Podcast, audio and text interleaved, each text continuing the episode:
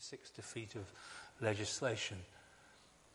Well, it's not difficult because it's on the church diary, actually, which is a reminder. You've got the church diary here. But I remember those two occasions. For some of you, you weren't even born. But actually, there was legislation brought in on that date, which was relaxation of laws restricting Sunday trading. Now, you may think that is pretty minor sort of legislation compared to all the things that go on, and uh, indeed, in, in, a way, it is. But in actually, it actually affected um, many things in this country.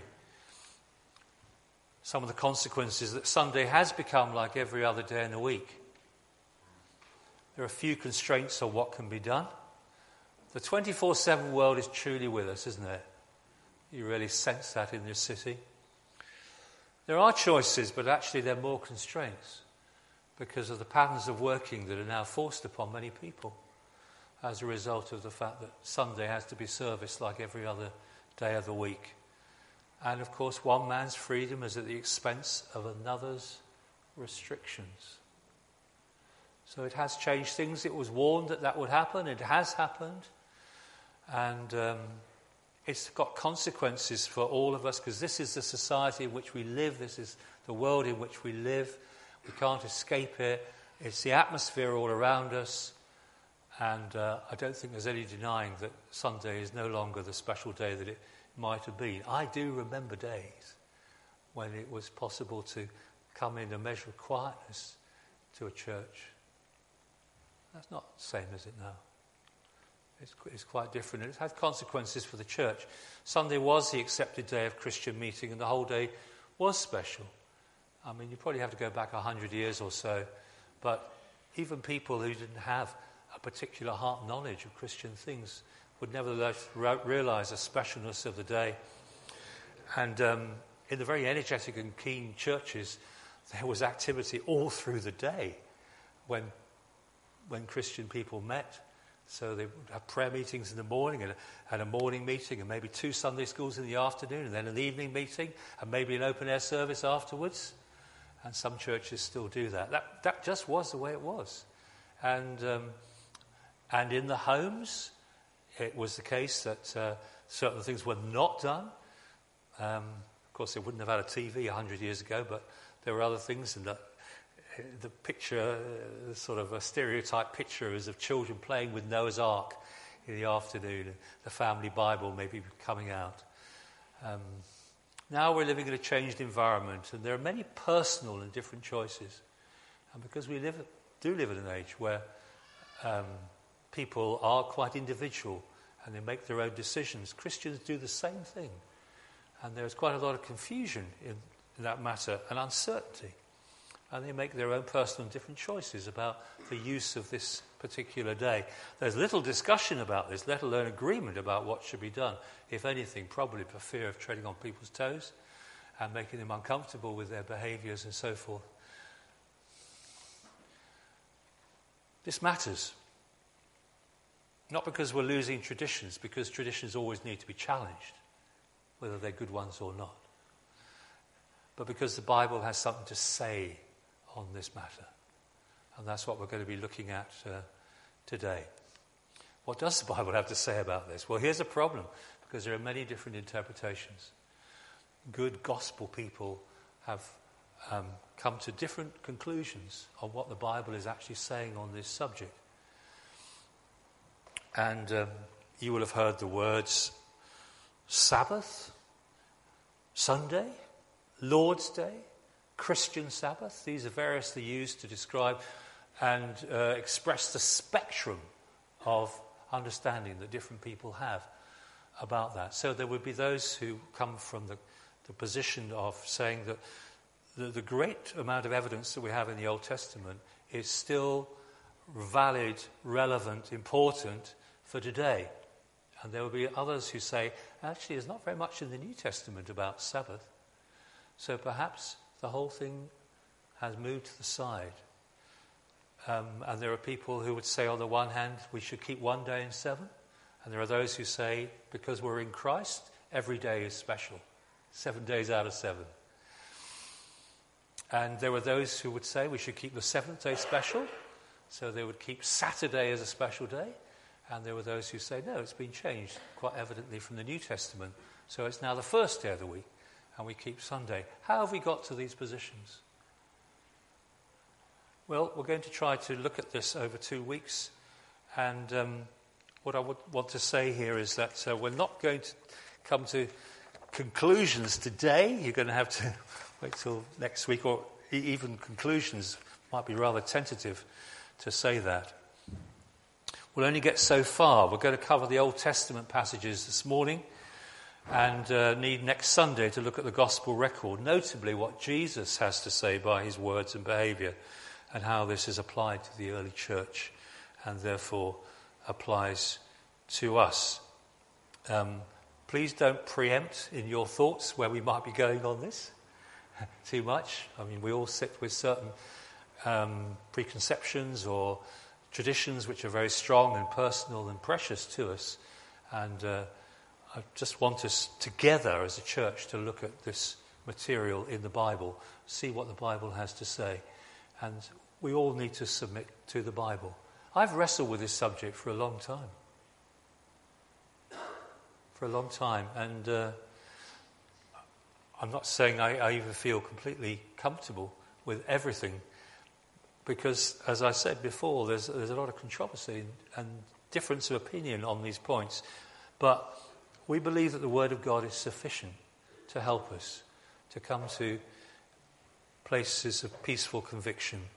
And uh, wouldn't it be a wonderful thing as a church whether we could unitedly come to as much clarity as we possibly can? Let's ask the help of the Holy Spirit now. Holy Spirit, please help us as we open the Word the word this morning. We thank you so much that you have given us enough, and we pray for your illumination and your help. In Jesus' name, Amen. Well, we're going to start with the, uh, with the passage that um, Jack read to us earlier, and in particular to look at um, chapter 2 and verses 1 to 3, 1 to 3 of Genesis. I don't know if you noticed when we, when we went through that reading how often the, the word day is mentioned day, day, day. There was a very clear division of days. And a week is spelled out for us in Genesis chapter 1, where God does his creating work. His creating work. What marvelous work. I love that. As one of the verses says, and he also made the stars. You just think, it's a kind of, he also made the stars. And we don't know how many stars there are. Billions of stars, aren't there? And it's an extraordinary thing that that uh, made the stars. the climax of, of the, the, work of God on the, on the sixth day is the, um, the making of man. And so God created man in his own image. In the image of God, he created him. Male and female, he created them. It is truly the pinnacle of God's creating work. Now we come to Genesis chapter 2, verses 1 to 3. Then, thus the heavens and the earth were completed in all their vast array. It's extraordinary, isn't it? Completed, filled, finished. And by the seventh day, God had finished the work he'd been doing. So on the seventh day, he rested from all his work. Now, here's an important point. We're going to be picking up little points as we go through these Old Testament passages. Rested. What do you think? What do you think that implies? God's been hard at work for six days. Does he need a rest? Well, he doesn't need a rest in terms of physical energy or all he's expended for that. The word actually means he stops, he ceases. The work of creation has been done. So he stops and there's a pause. Now, that's a helpful thought for us just to remember that because this passage is actually sort of seminal to our understanding of the whole meaning of a, of a day of rest. It is not fundamentally about having a good sleep. It's about stopping what you've been doing and doing something different. And we read on God blessed the day, the seventh day, and made it holy, because on it he rested from all the work of creating that he had done. And these two words, blessed and holy, are absolutely fundamental to understanding the specialness of this day. The whole day was set apart, and God blessed the day. How could He bless a day? How could He bless a day? Well, it's inanimate. It's just, it's just something on a calendar, isn't it? But it doesn't mean that. It, it means bless the use of the day if it's well done. It's for man. God blessed that day for mankind. They were to enjoy it. Might also say that, um, uh, well, it, it, it, it's big. Bless the day. Made it holy. Holy means sanctified, set apart, made special. It's for God to decide how this day is to be spent. So here's something which is a blessing for man on the one hand, and it's also for God. God and man.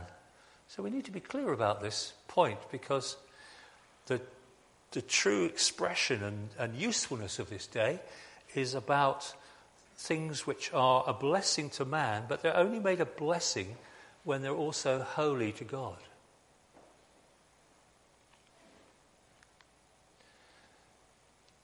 And another point which we should notice here is that this day, this blessed and holy day, is given to Adam and Eve as the representatives of the whole of the human race. This is before the fall of man. This is before all that was damaged, as we find in Genesis chapter 3. And it's a pattern for everybody. So here's another seed thought that this special day is not just for people who belong to God in a covenant relationship, but it's to be enjoyed and um, experienced by all. There are blessings attached to this day. This was the battle that was fought back in 1994. Oh, people saying, yeah, this is good for people to have this special day. It's good for them to be able to come out of their work situations. It's good for them to be doing something different. And um, through the centuries, really, this has been demonstrated pragmatically that to have a day of rest, this day apart, is actually a complete blessing. Students, I want to talk, I want to talk to any students here today. I would really encourage you to take this matter very seriously, to think of this as a whole day rather than uh, just something where you, you, just sort of squeeze in a bit of church and, uh, and then the rest of it is something to do with your studies and so forth. Well, here we are, right back to the days of creation. This is a special day, and it's a pattern for everybody. And whoever you are, God will bless you as a student, as a studier, if you keep this day special and different. I found that to be my experience when I first became a Christian. I made it a deliberate policy that I wouldn't actually do, do study work on the special day. And God looked after me. And God provided. I didn't get a first. that doesn't matter. what I did get was closeness to Jesus Christ, which was a blessing. But I say it's a pattern for everybody. I'd encourage every student in this city to actually consider the day of rest. I think it's an enormous shame when everybody has to be handing in things on first thing on Monday morning. You're just going to have to finish your work on Saturday.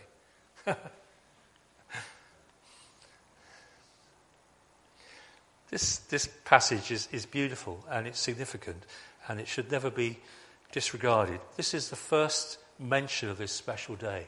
So before we sort of dive into the sort of Jewish version of this, um, we, we have the big picture portrayed before us. This is the way God has set it out. Of all the things that He's said and done, it's remarkable. We just find this being mentioned now. He could have mentioned many other things, but this is the day he set apart. What was God doing on that day? I think he was admiring the work of his hands. I think he was saying, This is very good. I think he was looking back upon that week of creation and saying, This is marvelous. This is splendid. Rejoicing in the work of his hands. And there is a significance for us in this as well. That when we come to the end of our week, even though we know we've got another week of work ahead and another week of work after that, that it's right and good for us to be able to look back with gratitude and thankfulness upon and reflection upon the week that we've had. And if you don't have that day, you're not going to take, take and have that opportunity. But Christian people, this is a splendid thing, isn't it? That we should be able to look back with seriousness about the week that we've just enjoyed and to see how God has been very kind to us and good to us. And to recognize also where we, we may have gone astray ourselves. But it's a day for reflection. And all of us should be able to look back upon our weeks and say, how good God has been, how kind He's been, how He's looked after me. It's a pattern. There's an interesting degree of, I wouldn't quite call it silence, but there's not much said about what happens between creation and the time of Moses and the Exodus. There are hints because every so often the number seven crops up in various ways. But we're going to look at one passage now which is uh, very interesting because it is one of those which actually says something about what happened between the creation and the time when Israel came out of Egypt. So, Exodus chapter 16, verses 21 to 30.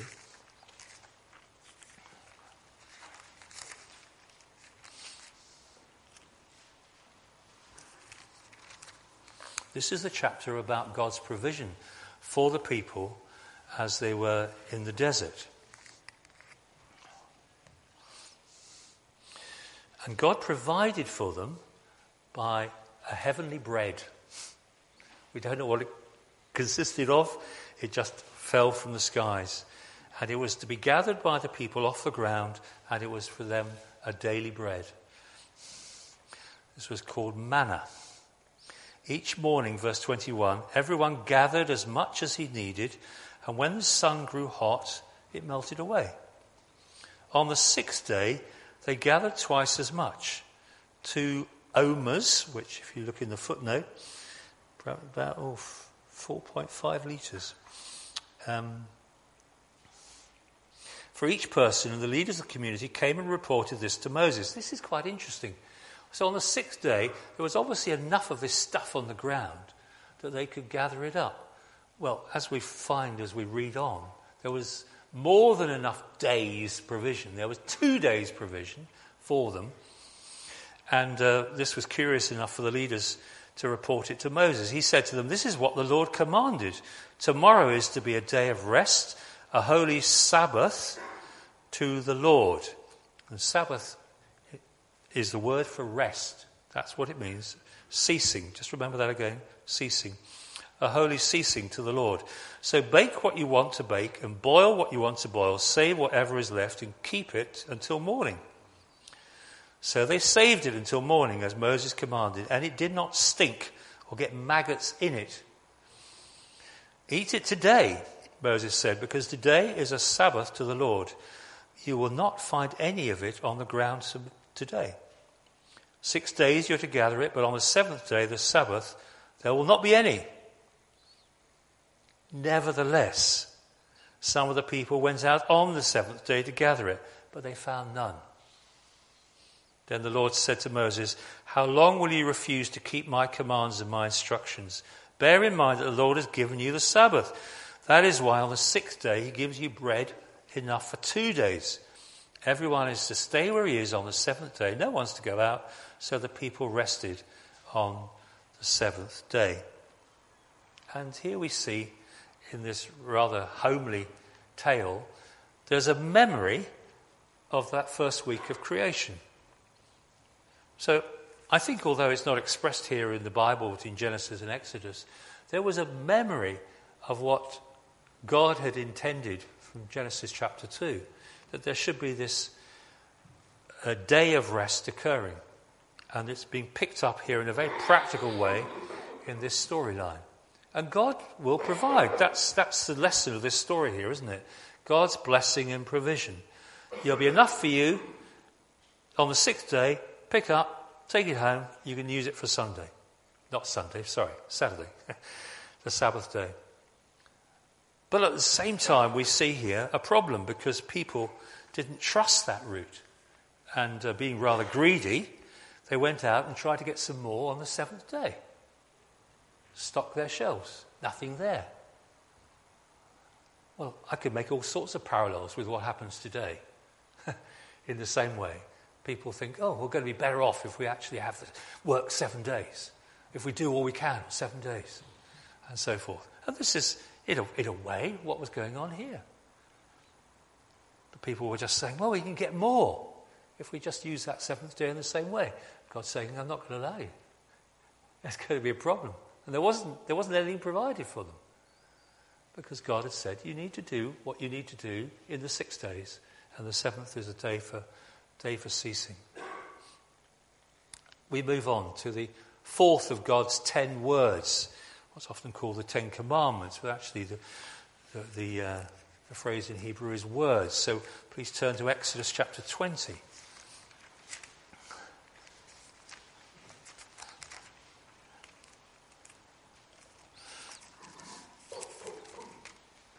Our particular section is verses 8 to 11, but we're going to read now from uh, verse 1 of Exodus chapter 20. So, this is when Moses goes on to Mount Horeb at Sinai, and he receives from God um, 10 specific words or commands which are to characterize the people that God has called out of Egypt, called to be his own, called to be part of his family. And these are the things which are to characterize these covenant people. Exodus 20. And God spoke all these words I am the Lord your God, who brought you out of Egypt and out of the land of slavery. Please notice that. This is the starting point. Not just I am the Lord your God. I brought you out of Egypt and out of the land of slavery. I've redeemed you. I've rescued you.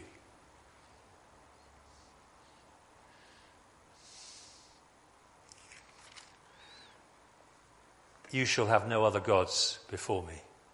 You shall not make for yourself an idol in the form of anything in heaven above, or on the earth beneath, or in the waters below. You shall not bow down to them or worship them. For I, the Lord your God, am a jealous God, punishing the children for the sin of the fathers to the third and fourth generation of those who hate me, but showing love to a thousand generations of those who love me and keep my commandments. You shall not misuse the name of the Lord your God, for the Lord will not hold anyone guiltless who misuses his name. Remember the Sabbath day by keeping it holy. Six days you shall labor and do all your work, but the seventh day is a Sabbath to the Lord your God. On it you shall not do any work neither you nor your son or daughter, nor your manservant or maidservant, nor your animals, nor the alien within your gates, alien or stranger, foreigner. For in six days the Lord made the heavens and the earth, the sea and all that is in them, but he rested on the seventh day. Therefore the Lord blessed the Sabbath day and made it holy.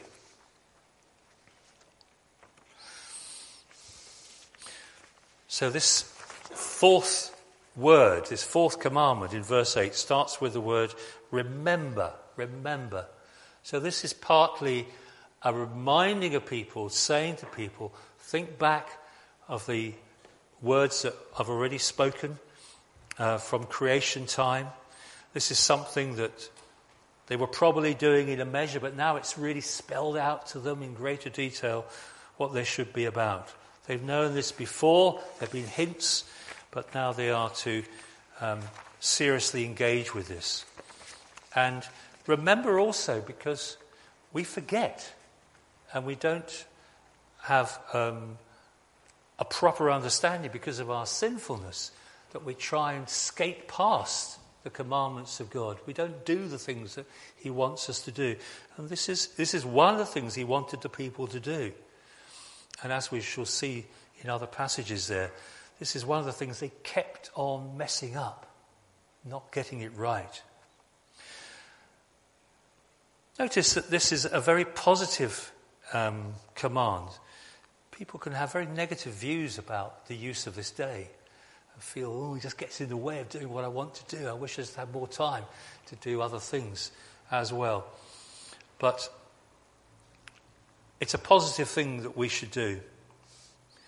And it's an extensive sign of God's covenant with his people.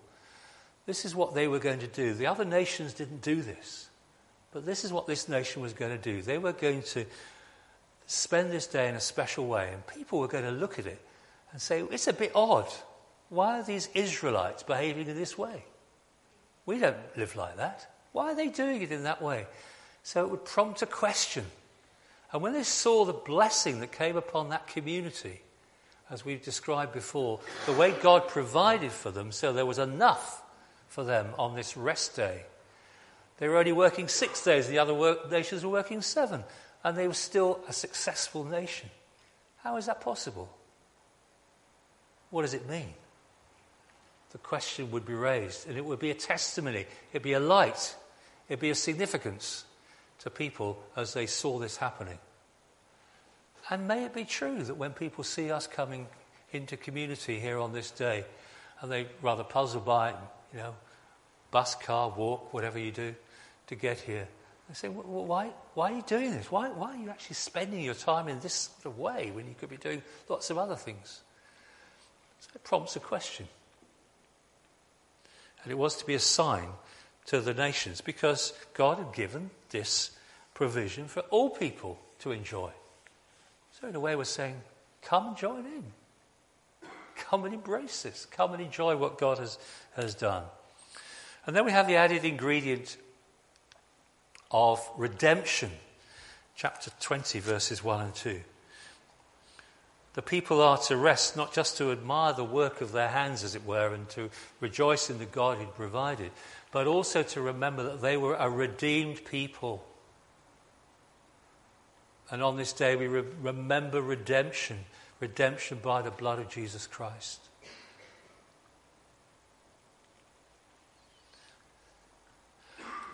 And it's still a blessing for non Jews, because if you look in that passage there, you will see that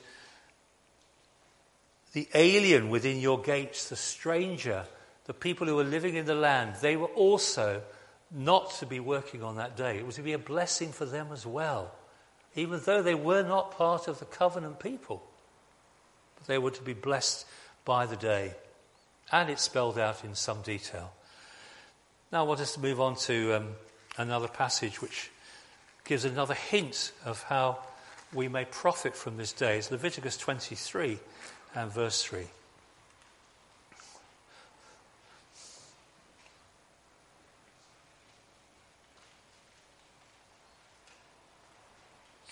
There are six days when you may work, but the seventh day is a Sabbath of rest, a day of sacred assembly.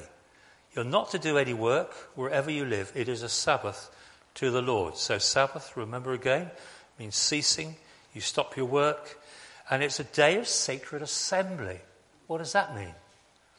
It means you don't just stay at home, you come together with the people of God. You assemble as people. This is what the church does together. Therefore, here, here again, we can make some quick application of this.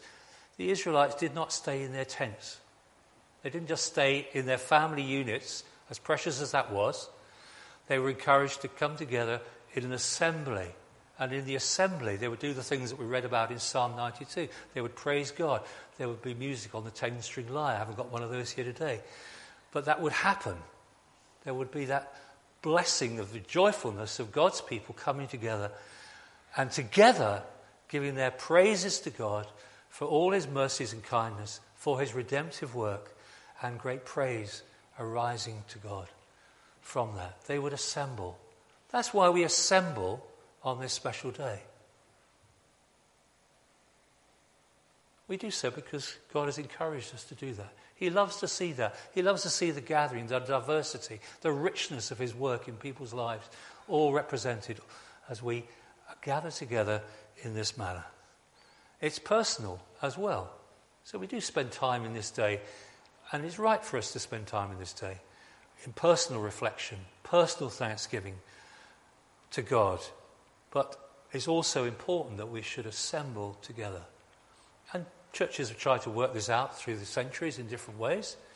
And perhaps some people have gone over the top, and some people have gone the other extreme as well.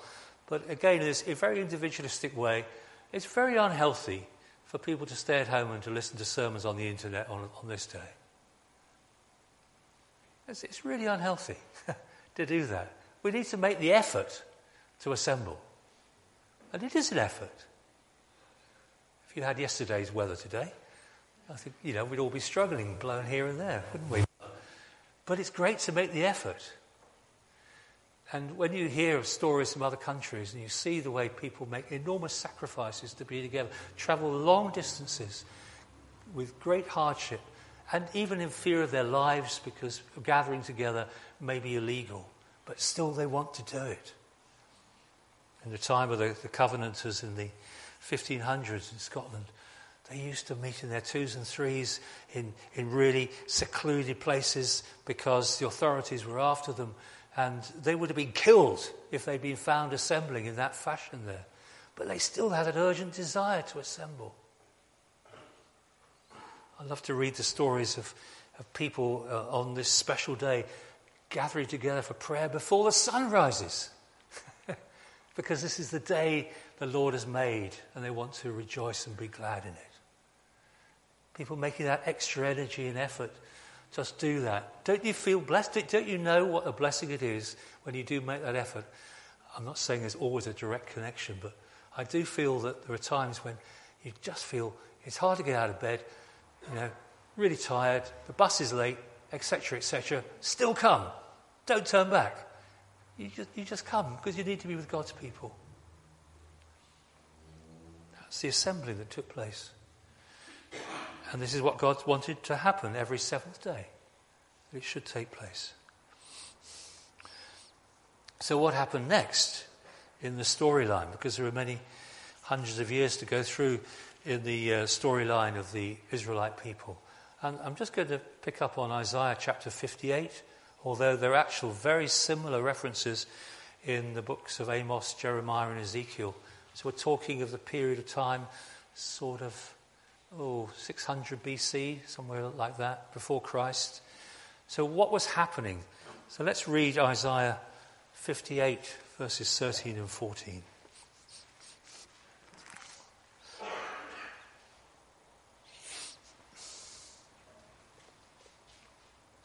Well, the context here is that uh, the people have departed from the Lord. In fact, all these prophets here had to address situations where there was a sort of gross um, sinfulness going on in the land. In particular, they had bad leaders, bad priests, and they were not led in a good way. And Isaiah has a particular theme about injustice. There was so much injustice in the land, which he, which he is personally clearly very stirred up about. And the people are just going through the form so in verse 6, we read about fasting. Yes, they do fasting. Is not this the kind of fasting I have chosen, says Isaiah, with the words the Lord has given him, to loose the chains of injustice, untie the cords of the yoke, to set the oppressed free, and break every yoke. And he goes on about needing to clothe the naked. And the blessings that would be attached if they came and did what they should be doing with their hearts and not just with their bodies. And so here, here, are some salutary but also encouraging words in a sense in verses 13 and 14. If you keep your feet from breaking the Sabbath and from doing as you please on my holy day, if you call the Sabbath a delight and the Lord's holy day honourable, and if you honour it by not going your own way and not doing as you please or speaking idle words, then you will find your joy in the Lord, and I will cause you to ride on the heights of the land, to feast on the inheritance of your father Jacob. The mouth of the Lord has spoken. I love this passage. It, it feels like New Testament. it feels like end times, actually. It's glorious. It's rich because, on the one hand, it's pointing out the things that the people are doing wrong, and God is still promising to them clear that out, get rid of it, sort your life out, and start doing these things in a wholehearted fashion for my praise and glory. The Sabbath was abused. They were going where they wanted. You notice that? If you keep your feet from breaking the Sabbath, instead of going to the assembly, some of them were just diving out of that.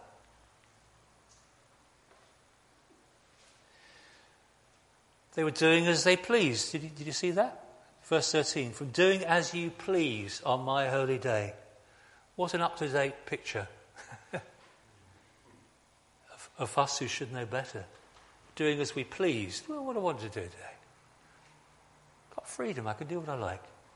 Well, God says that's not real freedom. Real freedom is following what God says and enjoying the benefit and the blessing of doing the things that He says. That is real freedom.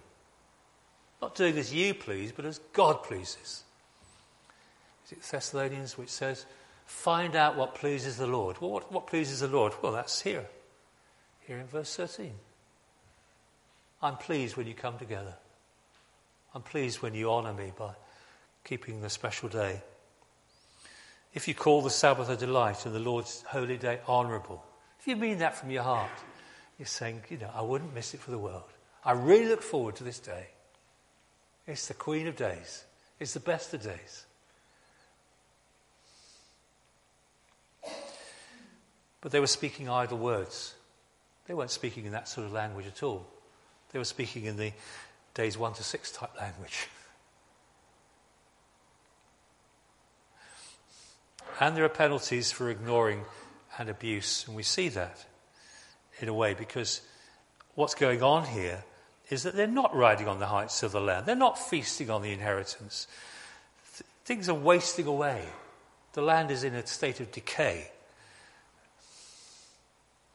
God says, don't do that. You'll be blessed. You'll be blessed if this day is kept as is intended to be kept. There's great blessing for joyful use of the day in the way God intended. It is a real sadness if people feel that a special day like this is just a drain and a drag. And I ask you to search your own heart about it. I look around this assembly and I have gladness in my spirit because I, I know that you know, the vast bulk of you, you want to be here. You want to be with the Lord's people. You want to be in assembly. You want to be praising God. You want to be turning from your sin and repenting. And that's exactly what God delights to see. That really pleases Him. And that's what we're about, isn't it? How do we please God? And right up to the final book of, the, of Revelation before the coming of Jesus, we turn to Malachi um, chapter 4 and verse 4.